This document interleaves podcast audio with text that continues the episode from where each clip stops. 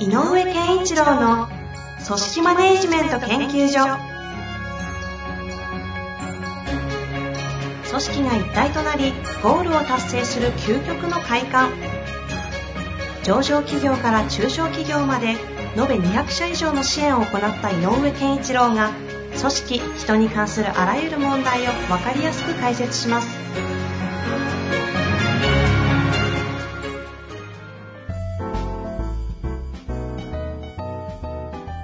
こんにちは、遠藤和樹です。井上健一郎の組織マネジメント研究所。井上先生、よろしくお願いいたします。よろしくお願いします。さあ、今日も質問来ておりますが、はい。いきますか？はい。いいですよ。では、早速いきたいと思いますが、今回はですね、珍しく大学生でございます。大学生。はい。ちょうど就職活動を控えている大学生からご質問いただいております。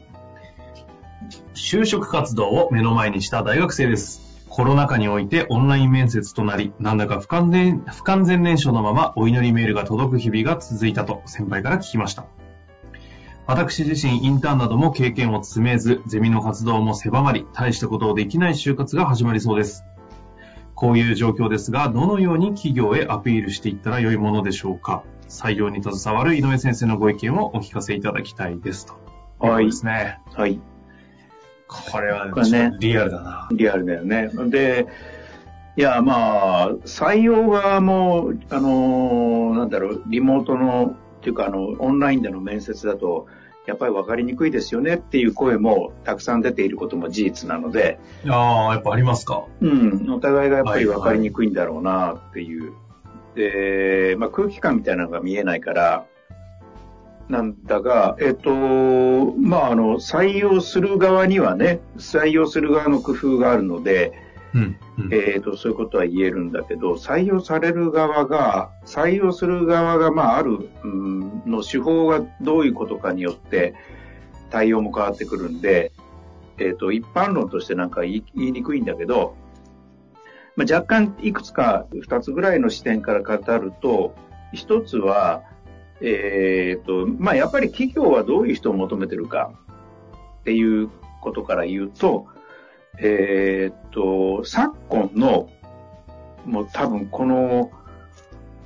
10年近くなってんじゃないかなと思うんだけど、うんうん。多く言われているのが、えーやっぱり、あのー悪い意味ではなくて、正しいことを言わなきゃいけないとか、失敗しちゃいけないとか、ぱりひ人からの評価がひ低い状態だと良くないとかっていうのは、すごく、あの、なんだろうかな、気持ちの中にある、まあ世代って言っちゃいけないんだけど、時代的にそういうのがあってね。うん。うんうんまあ、SNS でのなんかこう、えも言われぬ、ね、えっ、と、まあ、いじめ的なことになっちゃはいはいったりとか、はい。別人格作んないと、うん SNS やってらんないみたいなね。そうそうそう、とかっていうのがあるので、えっ、と、多くの場合、やっぱ間違ってはいけない。で、なおかつ、えっ、と、正解はあるはずだから、早く知りたい。まあ、検索世代でもあるんでね。うんうんうん。でもちなみにちょっと話ずれるけど、はいはい。Google 検索とかって、まあ、Google だけじゃないけど、検索って減ってんだってね、若い人。検索で、ああ、その、あれですか、YouTube とかそっちで探しちゃうって意味ですか？そう、SNS からあの入ってくる情報で結構入ってくるので、うんうんうん。検索という行為は以前よりは減ってきてるらしいね。まあ、みたいな、情そうそう、情報はね、あのー溢れているので、えっ、と、あの、何かどっかに答えはあるでしょっていうのが多いので、えー若干教えてくださいねと。本人たちは悪いんじゃなくてね。で、それは答えがないくて、変な話、それこそ背中を見て覚えろ的に育った大人たちから見ると、なんで今の子たちっていうのは、なんかこう、えっ、と、すぐ、あの、答えを聞くし、なんかこう、すぐできないとか言っちゃうし、うんうんうん。なんだろうねと。で、聞いてもわかりませんっていう、なんかこう、そういう積極性のなさみたいなのを感じたりするみたいね。だから、えっ、と、何が言いたいかというと、とすると、やっぱりより、えっ、と、ある意味では、挑戦意欲の高い人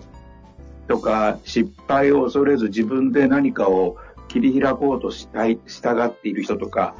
そういう、えっ、と、まあ、昔、大人からすると、えっ、と、前に出ていこうとする、あの、いい悪いとか正解とかじゃなく、とにかく前に進もうとするというか、うんうんうん。そういうエネルギーを持った人を望んでいることは確かだし、えっ、と、なんかそういう破天破天荒な演出をしろっていう演出の話じゃないんだけど、うん。やっぱそういうところは求められてるよっていうのは覚えておいた方がいいかなと。まあ、お大きく大人ってざっくりですけど、まあ、社会人社会としてね、対応とかをしてるようなうん、人たちの価値観としてはそういうのを求めてますと。そう。それで、えっ、と、逆に言うと、えっ、と、受け、受け止めるというか、えー、なんていうのかな。あの、若い人たちの特徴としては、言われたことっていうのはちゃんと聞く、受け入れようとする姿勢っていうのは、実はたくあの、しっかりあるんだけど、自分から発信するっていうことが弱かったりするんだよね。うんうんうんであの今のことの逆で言うとね。なので、ああ、今のことの逆ということ、裏付けが今のこと、せあの、失敗しちゃいけないとか、そういうのが背景にあると、どっちかというと、う受け、受けは得意だけど、自分から発信するとかっていうのがすごく苦手。だから、やっぱりその、発信力っていうのはすごく大事なキーワードになっていくんじゃないかなと思います。なるほど。発信力っていうのはその SNS で情報発信するとかっていう意味ではなくて、あじゃなくて、自分の考えとか思いとか、えっ、と、自分がどうしていきたいかとか、っていう、そういう、えっ、と、これから、これからの自分の仕事に対しての、なんかこう、アクティブな姿っていうのかな。そういう意味。という意味ですよね。うん。はいだから、自分が何をやりたいかとか、うんうんえーと自分は仕事を通じてどういうことがしたいと思ってるのかとか、あんまりこの就社意識じゃなくて、えっ、と、仕事をするということまあ自分はどう考えてるかみたいなことはしっかりと考えて、えー組み立てておいた方がいいと思います。なるほどですね。うんはいでね、えっ、と、あの、オンライン上の面面談で言うと、えっ、と、うんうん熱量っていうのは伝わりにくいので、ここはちょっと、あの、演出的なんだけども、やっぱり、えっ、と、ある意味では、あの、アクションなんかもオーバーに、オーバーに相手に表情が届いたりとかするような工夫はした方がいい。で、まあそういうあのアドバイスもすごくあるよね。あの、照明の当て方とかね。そっか、昔で言うあの写真の撮り方が今、照明の当て方になってる。なってたりするんだけど、えーまあだからそういう演出もそうなんだけど、要は、えっ、と、なんていうのかな、空気感でなんかこの子いい子だなみたいなのは伝わらないので、うんうんうん。やっぱりもうね、話の内容の、の精度を上げるしかないんだよね。だからある意味でロロジカルに自分は何に向かってこれから社会人になってどういうことをやろうとしてるか、どういう経験を積もうとしているか、そして自分が行きたい会社に対してそこで自分が何をやろうとしているかっていうこと。うんうん。で、それは自分のためになにな、自分のためになりたいと思うこともちゃんと言えばいいし、で、それを通じて、えっ、と、例えばね、御社が、えー果たそうとしている、こういうこと、あの、しなんだろう、こういう事業に対して、えー貢献したいっていうような、そういう、こうなんかの自分のこう、えっ、と、向かう姿とかね、うんうんうん。そういうものをしっかりと、えっ、と、語った方がいい気はします。なるほど。このね、あの、どこに向かうかっていうのも、意外と、今の若い人が、あの、ワンオンワンなんか増えたけど、どうなりたいの？って聞くと、いや、よくわかんないんですっていうのが多くて、困ってる上司も結構いるのよ。ああ。うん。で、今の人ってなんか、なんかそういうよ願望とか欲望とかあんまりないみたいだねっていう声も結構あるぐらいなので、うんうん。だからやっぱり、ちゃんと自分は、えっ、と、まあ、これはね、あの今設定したものがその通りいくかどうかなんていうのは、これ人生わかんないので、でこれも設定したらそこから逃げ、あの、それちゃまずいなんて考える必要なくて、やっぱり自分は仕事を通じてどういう人生を組み立てようとしてるかっていうのを、この機会に一種、本当に、えっ、と、自分の人生みたいなのを少し、えー未来に向けて設計するぐらいのつもりで考えて、で、その上で、自分は、じゃあ仕事を通じて自分に身につけたいものは何かうんうん。っていうことをちゃんと語り、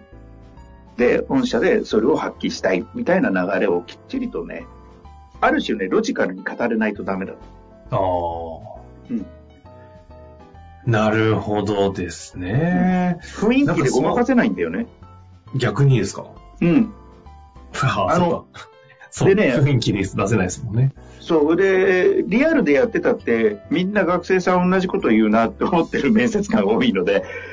で、あの、オンラインになれば余計にそれリアルに感じ、あれ、それをもっと感じちゃうんだよね。そうか、中身が、中身しかないですもんね。うん言。ったら。だから志望動機と自分の自己アピールと、っていうようなことが多いので、で、自分で苦労したことなんですかって聞かれたらこういうことですっていう答えることが多いので、で、これはしょうがないのね。あの、面接官は過去、過去しかあの探ることができないので。でも、え大事なのは、どっかでチャンスを見て必ず未来を語る。あうん。あの、私あ。はこういう人でしたっていうこと。そう、私はこういう人でしたっていうことを語る人は多いんだけど、そればっかり聞いてるから、こういう人でこういう経験があってこうなんです。だから私は明るいんですとか、あの、えっ、と、挑戦意欲があるんですとか、っていう、あの、形になるんだけど、いや、あの、自分は今、変な話ね、コミュニケーション力がちょっと不足していて、ちょっと自分としては自信がないんだけど、将来に向かってこういうことをやりたいとかっていう方が、新鮮なのよね。うん、うん。うん、つまり、向かっているところが未来だっていう姿をちゃんと見せた方がいいと。なるほそれをど。、うん。で、それはちゃんと、でもどんな未来なのかが、大人も聞いて、あ、それはちょっと素敵だねって言言えるものようなものはさ探しておいた方がいいと思うけどね。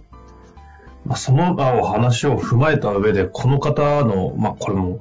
過去だからしょうがないとは思うんですけど、ゼミの活動も狭まり、当然インターンもできず、しょうがないですよね、みたいな意味で。うん。で、まあいろいろ、まあ海外旅行がいいとは言わないですけど、まあ留学とかも外行けなくなったりもしてるでしょうしっていう中で、こう過去についてもアピールできるものがないですっていう、こうなんかこう、このなんかリアルな話はどう受け取るものなのかなあの、えっ、とね、えっ、と、じゃあ、面接官が、えっ、と、変な話、大学3年の夏を利用して、例えばね、えー自転車で日本一周しました、なんて、結構そういうタイプの話って多いのよね。うんうんうん。で、じゃあ面接官何聞いてるかっていうと、あの、例えばだけど、えっ、と、箱根駅伝走りましたって言ったら、それなりにこいつはそこはいろんなものを積み上げてきたなっていうことは推測できるじゃない。うんうん。でも、自転車で日本一周してきましたって言ったら、いや、どんだけ大変なのか、うその意味がよくわかんないよね。はいはいはい。何が言いたいのかわかんないから、じゃあ何するかっていうと、え、そこで学んだものは何だろう？得たものは何だろうってことを聞きたくなるのよ。だから大事なことは、経験、体、あのね、これ誰かが言ってたけど、体験と経験の差っていうのを言ってる人がいて、うんうんうん。体験は、体験したことでとどまるのが体験で、それを何か自分の、にとっての身につけるとか、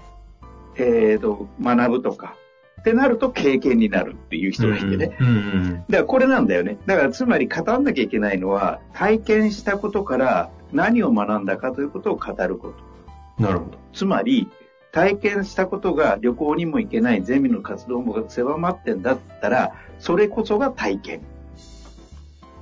狭まったゼミの活動の中で、あなたは何を感じ、例えば、どう、どうそこから、ああの、なんていうのかな、えー気づいたかとかね。うーん。うん、それはね、自分で振り返って、ず残念でしたじゃなくて、これって何だろうっていうね。なるほど。うん。この経験は何なんだろうかっていうことを、やっぱりちょっと語れないといけないんじゃないかなと。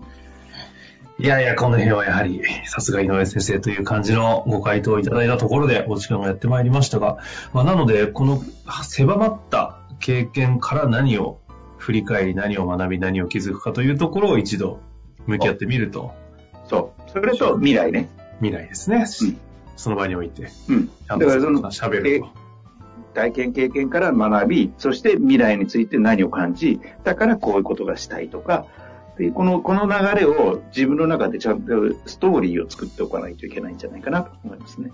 なるほどですね。ぜひ、就活これから始まると思いますが、頑張ってみてください。また何かありましたら質問お待ちしております。はい。先生、ありがとうございました。ありがとうございました。